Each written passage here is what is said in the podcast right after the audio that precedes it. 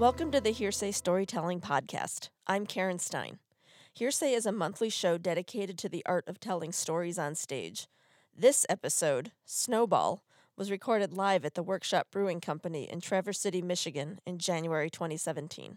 And our first story, winter driving across state lines in a rental car, is a bit more challenging than Karen Killian expected.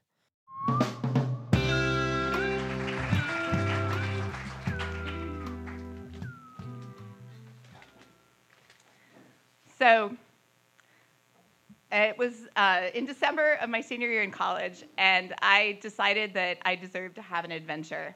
It had been a pretty shitty couple years. My parents had gotten a divorce that was really ugly. Um, there had been a few bankruptcies involved. My dad had tried to commit suicide. And I had stayed in school only because school was the one thing that gave order to my life. I didn't really like the expensive private Catholic school that I'd gone to because I was a good Catholic girl. And um, I couldn't really afford to be there, but I was working two jobs, waiting tables six nights a week, and working as a medical secretary at 8 o'clock in the morning. Which, let me tell you, if you stay up in the bars until 4 o'clock and then you go to work at 8 o'clock, you don't really stay awake at work at 8 o'clock in the morning very well, but I did it. Um, so, anyways, I was working my butt off at school, and I was tired and I was burned out. And but every day in class, I heard all my rich classmates talking about these fabulous trips they were going to go on over Christmas break, and I got it into my head that I deserved to go on a trip too. And I had no money. I really had no right to take a trip, but I called up my credit card company, and they doubled my credit overnight. so I thought, hey, why not? You know, it's I can take a trip. And I had turned 21 the month before, which meant I could do two things legally that I hadn't been able to do legally before. One of which I had been doing for a very long time, so that didn't really matter. But the other was I could rent a car.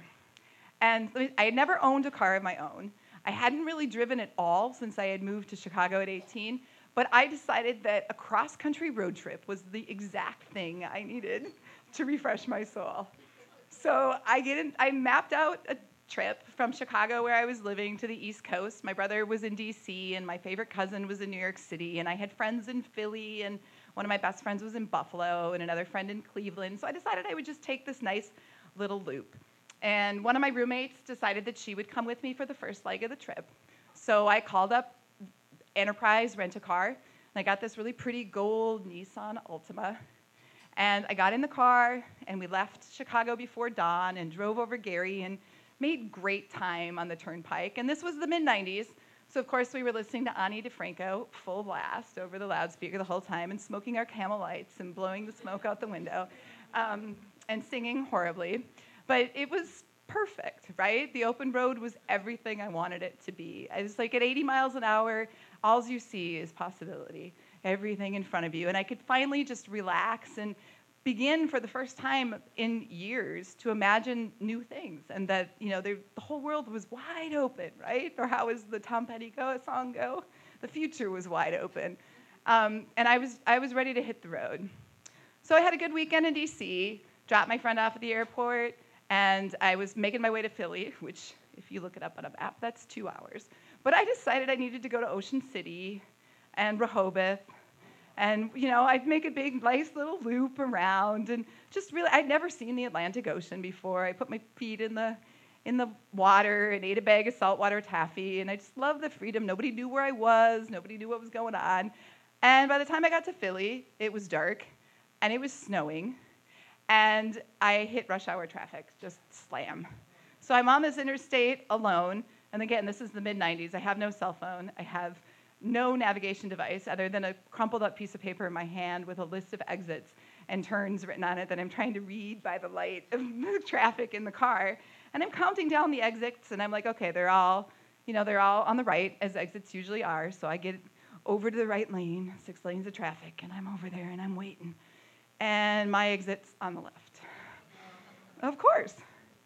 And so I do what you do. I get up at the next exit and I try to find my way to to back to the interstate so that I can get back on. But it's dark and it's snowing. And I come to a stop sign and I realize that I am on a street of dark, deserted, boarded up buildings. And I start to panic. And so I start driving in circles like crazy. um, trying to find my way back to the interstate. I have no idea where I'm going, and I'm too scared to get out of the car and ask anybody. And I blow a stop sign. And I blow a stop sign, and I crunch, hit another car.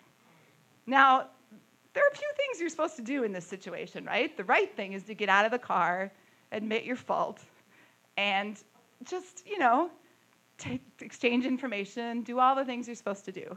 Or you could do what I did, which is just keep driving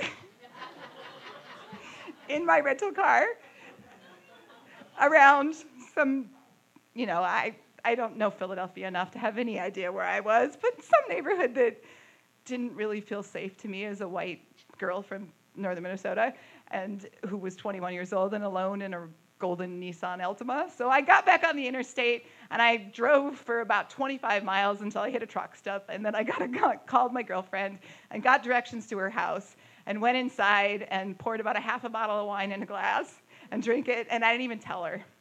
I went to bed. And um, the next day, she worked weekdays. So the next day, my plan was to take a train to New York and hang out with my cousin in New York. He was a student at FIT, so he had his weekdays rather full to hang out and dance at the limelight with me all night long. And then, you know, I'd go back to Philly on the weekend to see my friend. But over the course of the time that I was there, I eventually told my cousin the story that I had gotten in a little bit of a car accident. But it was very easy to tell that story the other way around. Somebody hit me and drove away. And over the course of my three days in New York, the story got more and more elaborate. So by the time I got back to Philly, my girlfriend had noticed that this car I had parked in the parking lot at her um, apartment building was a little smashed up.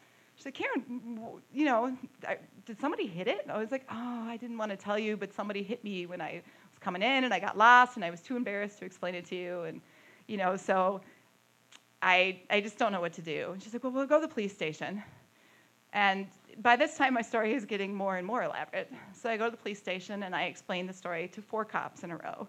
And every time the story gets a little bit more, you know, I fill in the details what color the other car was, uh, you know, where I think I was, but that I was really lost, but we're trying to figure out maybe what the intersections might have been. And of course, this wasn't really a great neighborhood where I thought I was, so they believed me because I was me and not somebody else, which of course isn't cool, but that's the way it was. And eventually I got this police report and I filed it away and I moved on. And I drove to Buffalo.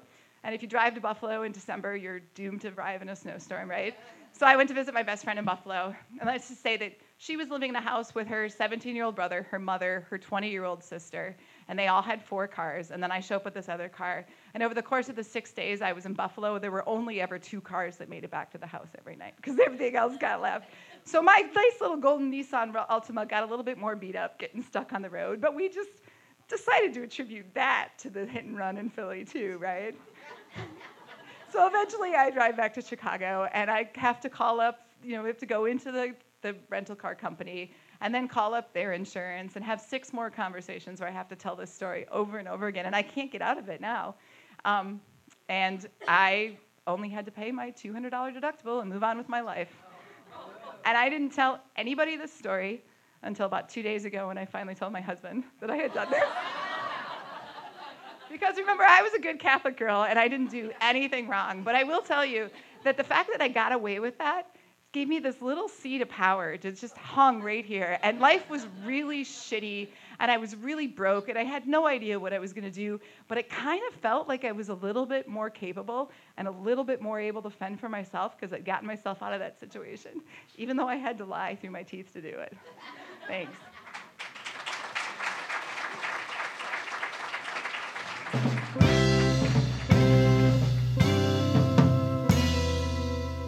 Next, Taking a call after initially not wanting to answer the phone leads Jen Loop to a cherished but short lived friendship.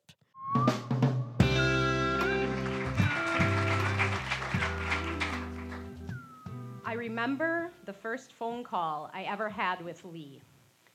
At this point in my life, I had left a career I loved. I used to work at the zoo in town, Clinch Park Zoo. And they closed. It was a career I knew I would have loved for the rest of my life, but it was taken away from me. So I started on this journey of being self employed, and I was going to be a pet sitter. Animals were always a passion, and I'm not well suited necessarily for being my own boss. But this was something I was going to want to do, and I put a lot of effort into getting over the issues I had um, with communicating with people. So, this was around 2008, and answering phone calls was a concern of mine. I would often put them off, I would wait for messages. Just picking up that phone and talking to someone I couldn't see was a big deal. So, I remember when Lee first called, I was driving up Center Road along a curve where you often drop a phone call. So I remember talking to her, getting some details about her and her dog, and then having to call her back, which was even worse. But she was, seemed very nice. Um, she was someone that lived out of town a lot of the year and came back and lived in Building 50 or the Commons for the summer. Now, I went and met her and her dog, Quantum. Quantum was a chow mix big, black, fluffy dog. Um, she was wonderful. She was an interesting personality, and I could tell that Lee loved this dog. Now, Lee said on that first walk, as we were walking through the Woman's Walk at Grand Traverse Commons, which is a place that I came to love. There are these all these grown-in big pine trees. At some point, I remember seeing an albino duck through the streams. There are deer. I saw I captured for five minutes a Blanding's turtle, which is a very unique species around here. And this was a place that was special to her. She was sharing this with me and telling me that she received Quantum from her sister who had recently died. Her sister had six dogs. This dog grew up on a farm. Lee really hadn't had dogs in her adult life, but she took on this dog because this was her sister's and this was important. So over the course of six years, I got to know Lee and I got to know Quantum. And every summer, she would come back from Maryland and I'd get a phone call. And she would take walks with Quantum. She was very regimented. They had a wonderful life together, but she would need extra help because she was very active in the community. She was very active in Interlochen. Um, she would always make a point to see most of the films at the film festival. She would have a schedule she would call me in when she just needed extra walks for her dog. There were so many little things about her relationship with Quantum that stick with me. For example, I remember the first time she was teaching me how she fed her or what she fed her. She had this raw diet. It was one of the first times I saw these frozen raw diets you can get for very special dogs. But at some point, Quantum was having seizures, so she needed a medication before she had her regular meal. And Lee would call this her amuse bouche. And I remember thinking this was so wonderful and then going home and looking up what that meant. and, and for dessert, once a day, Quantum would always have a, a, um, a dog ice cream cup, which are often like those ice cream cups that you would have with the wooden spoon when you were in elementary school, but she would hold it for Quantum because it was hard for Quantum to get the little bits at the end. So you would sit and hold this. Now, I have known a lot of people with a lot of dogs, and one thing I really admired about Lee is she had a devoted space for this dog, but she didn't treat this dog like a little human. This was an animal she understood, and she had a mutual, they both had mutual respect for each other. Now, in 2012, I was helping Lee more with her dog because she had fallen and hurt, hurt her leg. The doctors were sure it was going to heal, but they weren't really giving her a timeline. She kept checking in, and she was she was getting a little more. She was always witty and very um, articulate, and I, I felt like for um, in a span of a few days, she was getting a little more confused. So she um, one day had a walker, and I was walking Quantum more. One afternoon, I came in, and she couldn't stand up. She could not get herself up to actually hold on to the walker. And I helped her. I helped her stand. It took about five minutes because I'm not a nurse. Lee was not a large person, but neither am I. And so I, I that was way outside my skill set, but I still helped her up.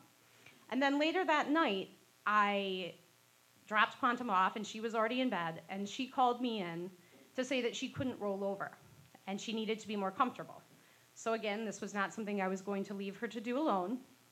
And I went in and I remember as I helped her, she sighed and said, almost as if I, w- I were not there, now I can rest. So the next day or that night, I, I contacted a few other clients I had in this building. She had plenty of friends, but I was the one that was seeing her the most. And I explained to them that I thought things were not right with her and I wasn't sure what was going on. They talked to her. She put off going in um, in a very Lee fashion until she like decided it was her time. And she went into Munson and they discovered that she had cancer everywhere. She ended up in Munson Hospice House and, um, from what I know, never really regained coherency. Now, through this time, I was working with her trust because she was the last of her family to take care of Quantum. And I stayed on for quite a few weeks. And Lee passed away. I do think she got to see Quantum once or twice, but she wasn't quite aware of what state she was in. And, and she never really planned for Quantum's life after her because she was 60 years old she had no idea this was coming or she would ever that she would ever go before this dog. So I, I remember the details of her house as I was in her personal space. Dog sitting or pet sitting can often bring you into people's private spaces, but it's so remarkable to think of the last things that people did when they were in their, their private home.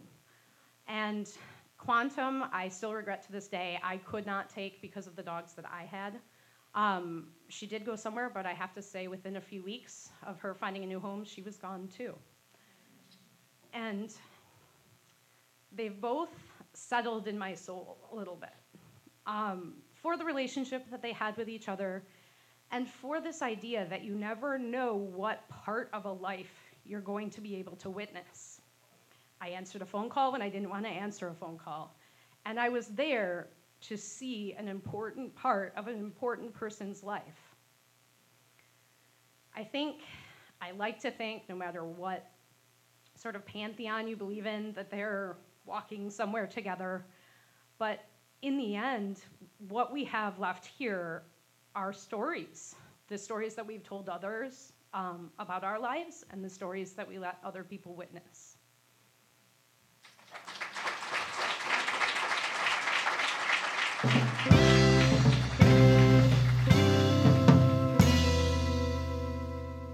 Next, a deer versus wolf situation happening right in front of Brad Lystra's wilderness group for troubled teens provides an excellent real time metaphor.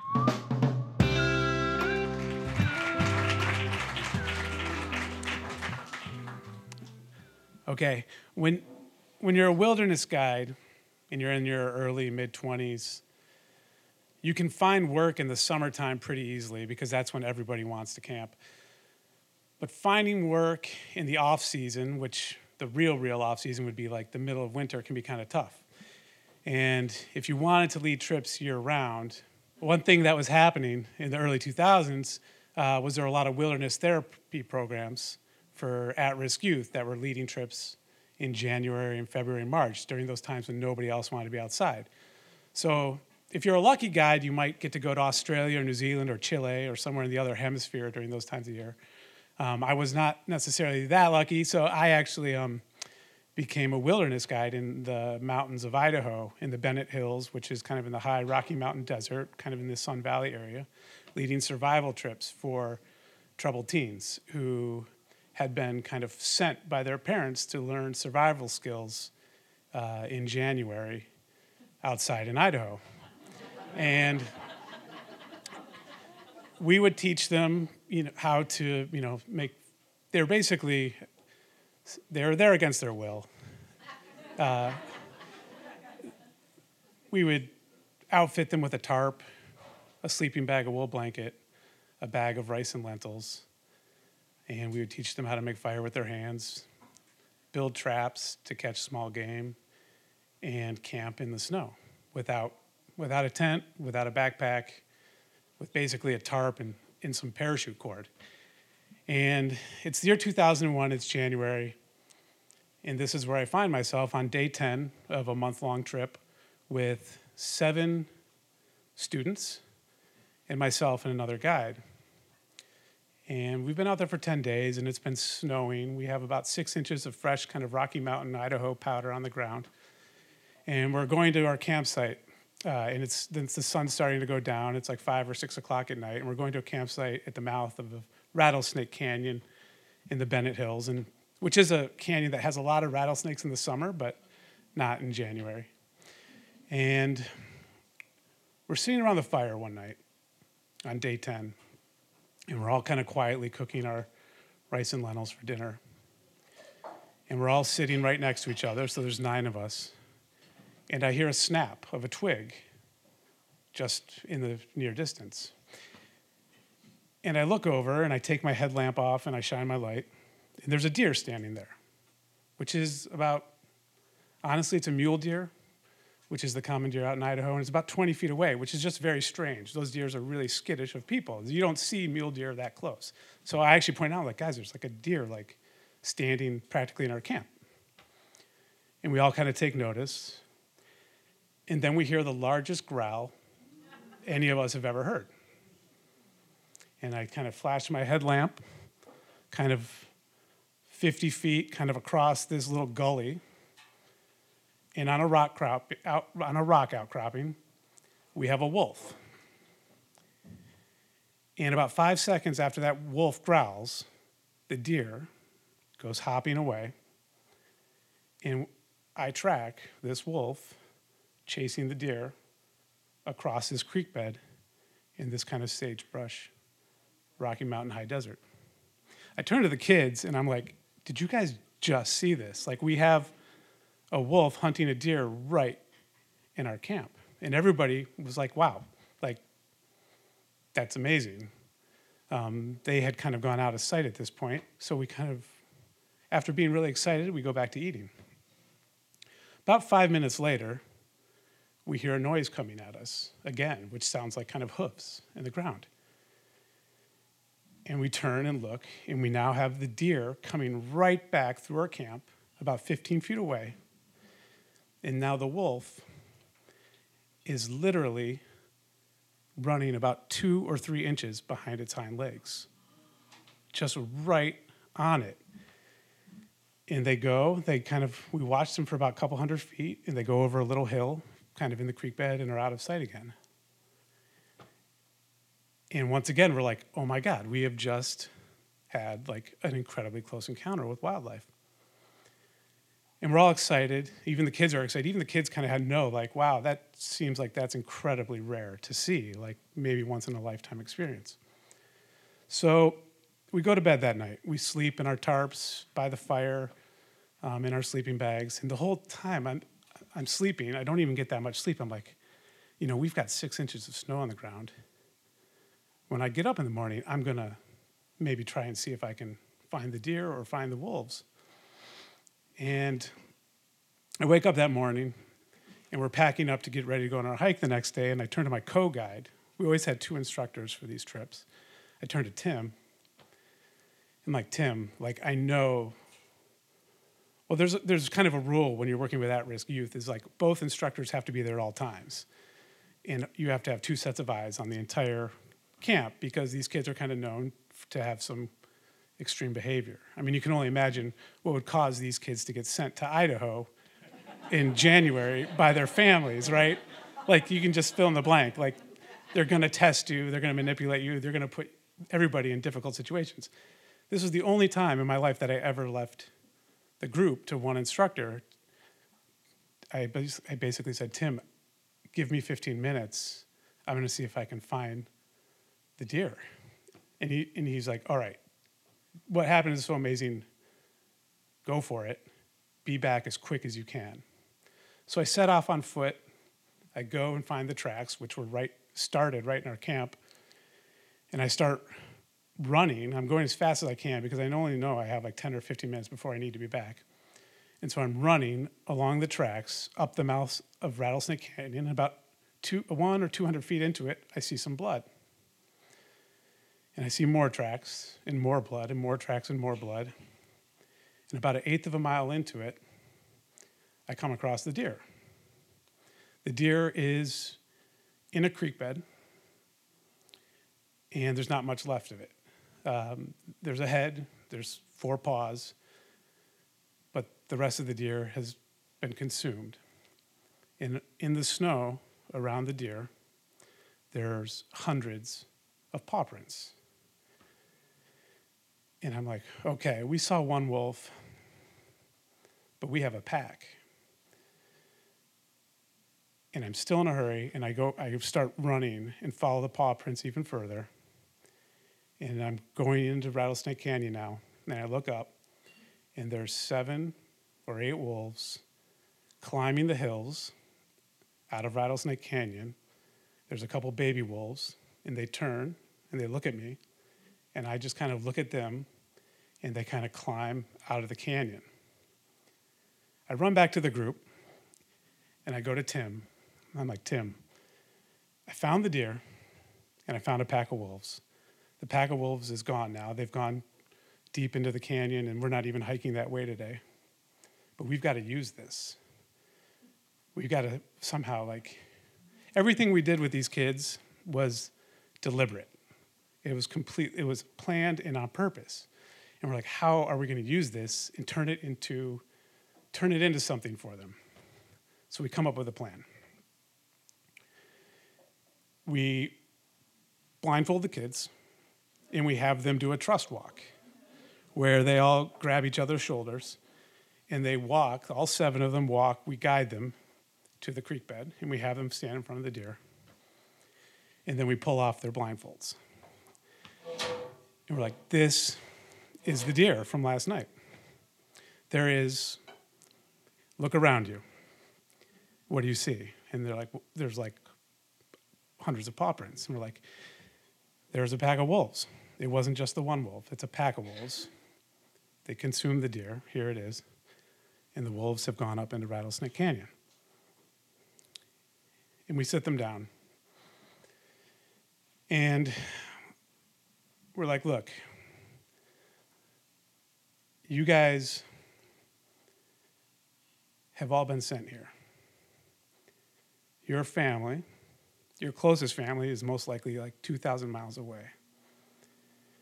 And you guys have all done something, and it's not necessarily all your fault, although some of you, it definitely is probably your fault for why you're here.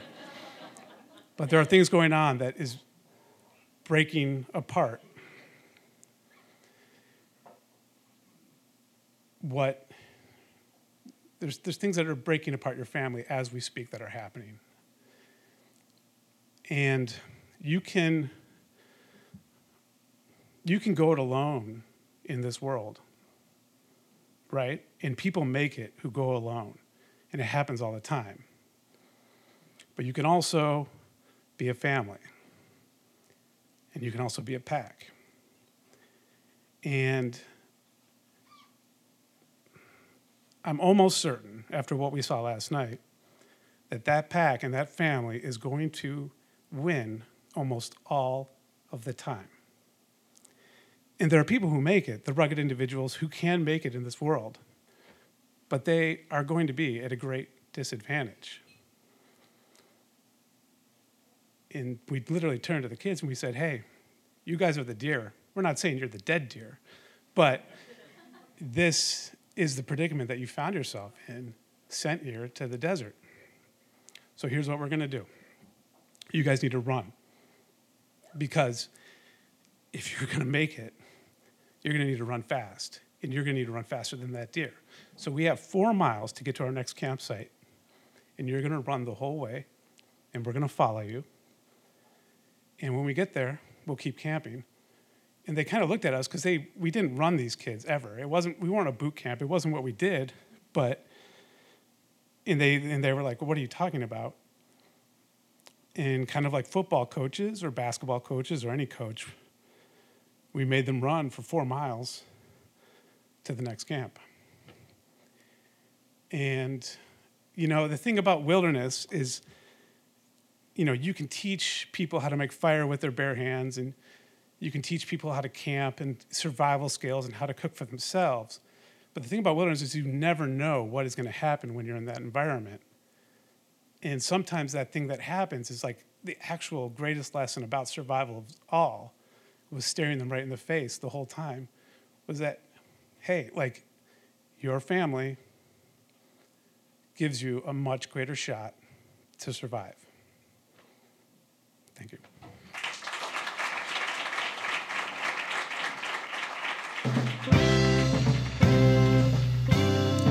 In the last story of the evening, Nancy Baker quickly finds out just how nosy neighbors can be when you're building a new house.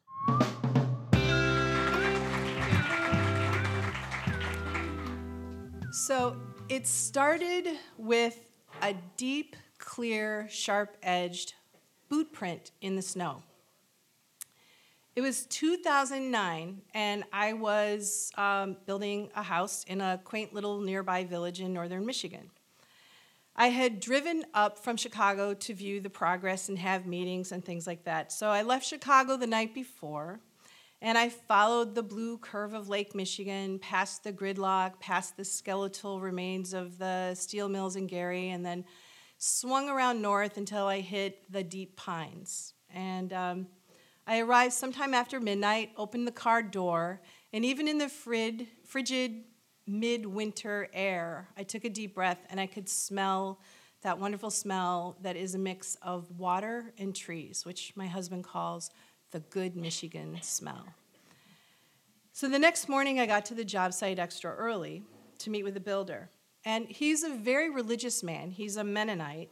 Um, and I always tried to hit this sweet meeting time spot that was somewhere between uh, his peaceful morning prayers that he had with the whole crew, where they asked God for guidance and safety throughout their workday, and then the time where they fired up all the really noisy power tools. So I always tried to get somewhere in the middle of that because I didn't really want to interrupt either of those things. Um, so I pulled into the empty driveway around 7 o'clock in the morning, and a two inch blanket of snow had camouflaged what would have otherwise been a messy work site. There were no shingles, no, no uh, you know, sprays of sawdust, no spare nails laying around. It was just this perfect white scene. And then I noticed the boot print. So, this trespasser's journey was really well narrated by the snowfall.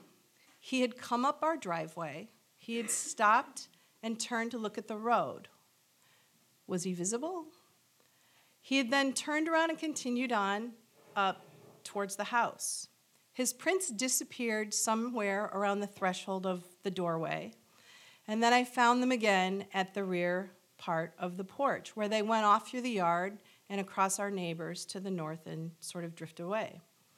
So I figured he must have come either late in the night or very, very early that morning.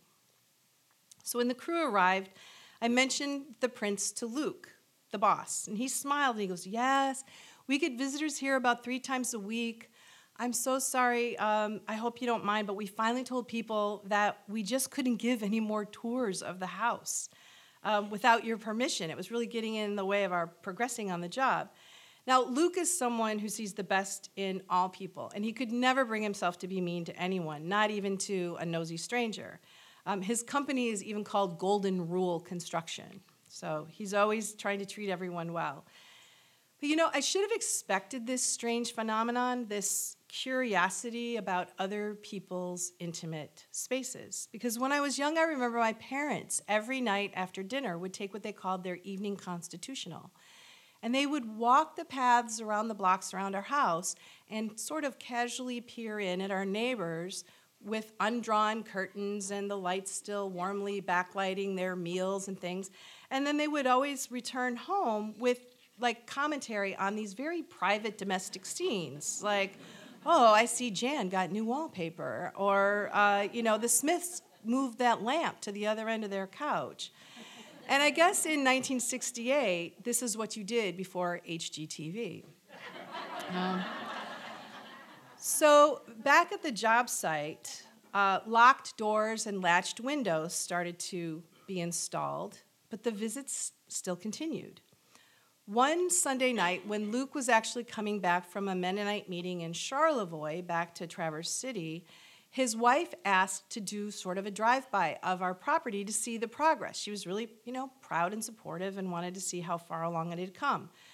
And Luke told me this story. He said, you know, the sun was setting over the bay, and it was a really bright golden sunset. So your whole house was sort of backlit and seemed to be, you know, on fire with this beautiful um, sunset that was happening. He said, I pulled my truck parallel out in front, and just as I snapped off the ignition, my son shouted, Dad, there's someone in the house.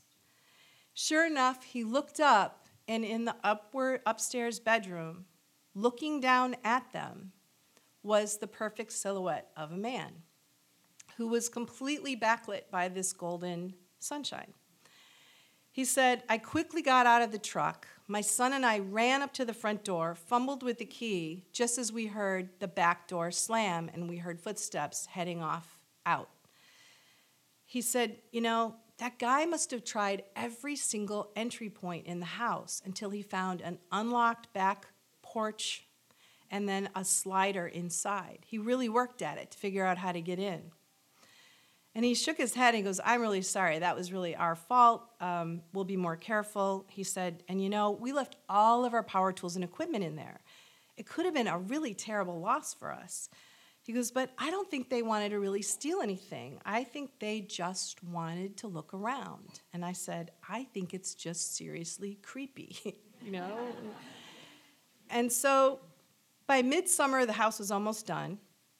Appliances were delivered, the floors were varnished. So Luke was vigilant in making sure that um, everything was always locked up.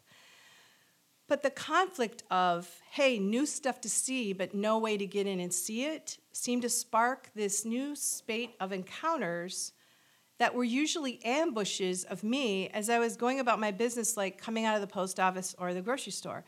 And our house provoked a particular kind of conversation that I called the I like it, but. And so they would go like this Wow, I think your house is really interesting, but my sister in law hates it. or I walked down your road the other night, you've done a nice job, but my friend says your house looks like a Walgreens. So they couldn't just stop with the good news. They had to then, you know, give the other part. And so what I figured was that our town of about 2,000 residents had about 4,000 opinions when it came to building design. But the most memorable visit happened uh, the week after we moved in we had had a housewarming, and about 50 friends were invited, new neighbors, things like that. And um, we asked them over for drinks, and about 135 showed up. Um, a clever friend of mine um, refers to that as a house swarming. and the week after the party, so clearly people live there, and we're putting just a couple finishing touches on the exterior and a few landscapers were outside installing some last minute bushes and trees. It was a really hot September day, one of those really crazy, like 95 degree first week in September days. And I said to the landscapers, It's awfully hot. Are you sure you need to do this today? Do you have plenty of water? Yes, yes, Mrs. Baker, thank you. We've got lots of water. I said, Well, if you need to come in the house to cool off or get more water, use the bathroom, don't even hesitate. I think it's just really, really hot and humid out. And they're like, Well, we'll be fine. So I went inside. I had just gone for a long walk up the road and I was all hot. So I was like, I'm going to take a quick shower. I'm going to take a load of towels out of the laundry. So I'm in my robe, folding towels in my bedroom, and I hear the front door swing open. I go over to the foyer, and in walks about a six foot to 60 year old man, and he's just looking around. And I noticed he didn't have a Pine Hill t shirt on, so I thought, well, I'm not really sure who this person is. And I'm standing there in my robe, and I said, Can I help you? And he said, No, no, that's okay. I live in the condos down the road, and I saw this place being built, and I just wanted to see how it turned out. Is this slate? I just stared at him for a moment, and I said, um, Our house is done we live here now. I'm in a robe. You should go.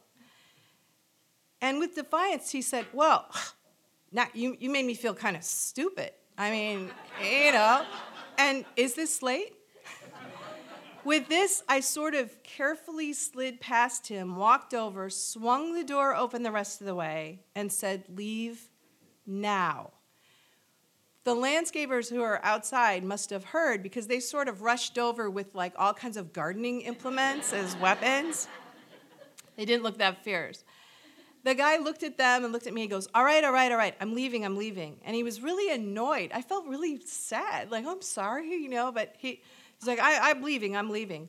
And I watched as he strode down my driveway and got into an idling Cadillac at the foot of the driveway where his either less curious or better mannered wife was waiting for him, and she sort of nervously waved as they pulled out of the driveway. So things calmed down after that, and the only other visit that I received was of the criminal nature, but it wasn't really that terrible or serious. I was up for a weekend with some friends. One of them had left something in the car. She went out to retrieve it, and she didn't remember to lock my car when she came back. The next morning, I went out for the obligatory uh, donut run, and I came out to find all four doors of my car ajar.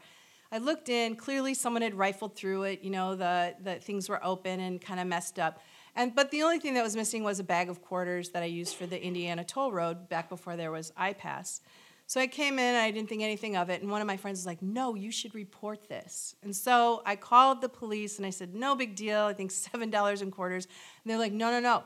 Somebody systematically went up the road last night. Someone lost an iPhone, someone lost a set of golf clubs. Like, I'm, we're coming out and we're gonna take a police report. So, a very polite and professional officer was dispatched very quickly, and he came in and he took down all the simple facts. And then he started to give me a lecture. And he said, You know, you need to be careful. Just because this is a small town doesn't mean things don't happen. We've got drunks and juvenile delinquents and people passing through with bad intentions, and you need to lock your doors all the time. He said, Heck, if I went to the village market, I would be locking my doors when I left. You know, you just can't be too careful. The town club closes at 2 o'clock, and those people come right out onto the beach to continue partying, and you're just setting yourself up for some terrible thing if you don't. And I was like, and he said, especially with all those doors in the back and that screen in back porch, you really need to be careful. and I just looked at him and I went, hmm. We had never left my front foyer the whole time we were talking. And I said, um, So you know about the backsliders and the porch? And he goes, Oh, yeah, sure. Unfazed, he snapped his little book shut and he clicked off his pen. He goes, uh, Me and the missus, we live in this area. We take walks in the evening all the time. Heck, I, I, I've probably been in this place 12 times. Have a good day. So call them what you want potential neighbors, voyeurs, home invaders, interlopers, peeping toms, police officers. I'm going to take the advice of my true hearted builder, Luke, who sees the best in all people, and I will choose to simply forget those who trespassed against me. Thank you. Hearsay is a live storytelling show staged monthly in Traverse City, Michigan. You can subscribe to our podcast on iTunes, Podbean, and Stitcher. Our podcast is produced by AJ Scott. Thank you to our venue sponsor, the Workshop Brewing Company. Find out more about Hearsay at our website, hearsaystorytelling.com. This is Karen Stein, Hearsay's founder and creative director. Join us in February, where our theme is Love Craptually. Thanks for listening.